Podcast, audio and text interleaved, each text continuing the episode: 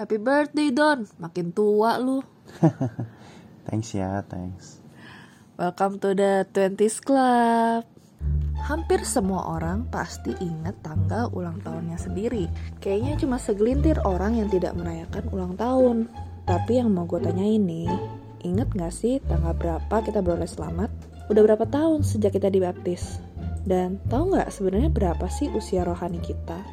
Yang menarik di dalam Alkitab ternyata ada tahun-tahun yang tidak terhitung loh di hadapan Allah. Contohnya perjalanan bangsa Israel menuju tanah Kanaan. Karena tidak percaya pada Tuhan, perjalanan bangsa Israel di padang gurun menjadi berkali-kali lipat lebih lama dari waktu yang seharusnya. Dari yang harusnya dua tahun, bangsa Israel malah jadi terlunta-lunta di padang gurun selama 38 tahun. Bukan 3 atau 5 tahun ya. Bayangin deh, 38 tahun terbuang sia-sia. Hari-hari yang tanpa persetujuan dengan Allah adalah hari-hari yang tidak terhitung di hadapan Allah. Wah, berapa banyak ya waktu yang tanpa kita sadari sudah kita sia-siakan.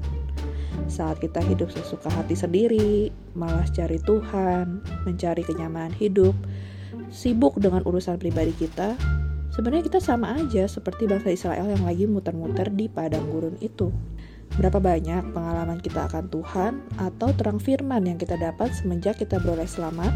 Jangan sampai nanti kita udah dibaptis 30 tahun, tapi usia rohani yang terhitung di hadapan Tuhan ternyata hanya 3 tahun. Seperti yang Efesus pasal 5 ayat 15 sampai 16 katakan, karena itu perhatikanlah dengan seksama Bagaimana kamu hidup? Janganlah seperti orang bebal, tetapi seperti orang arif. Dan pergunakanlah waktu yang ada karena hari-hari ini adalah jahat. Semoga Mazmur pasal 90 ayat 12 jadi doa kita bersama ya.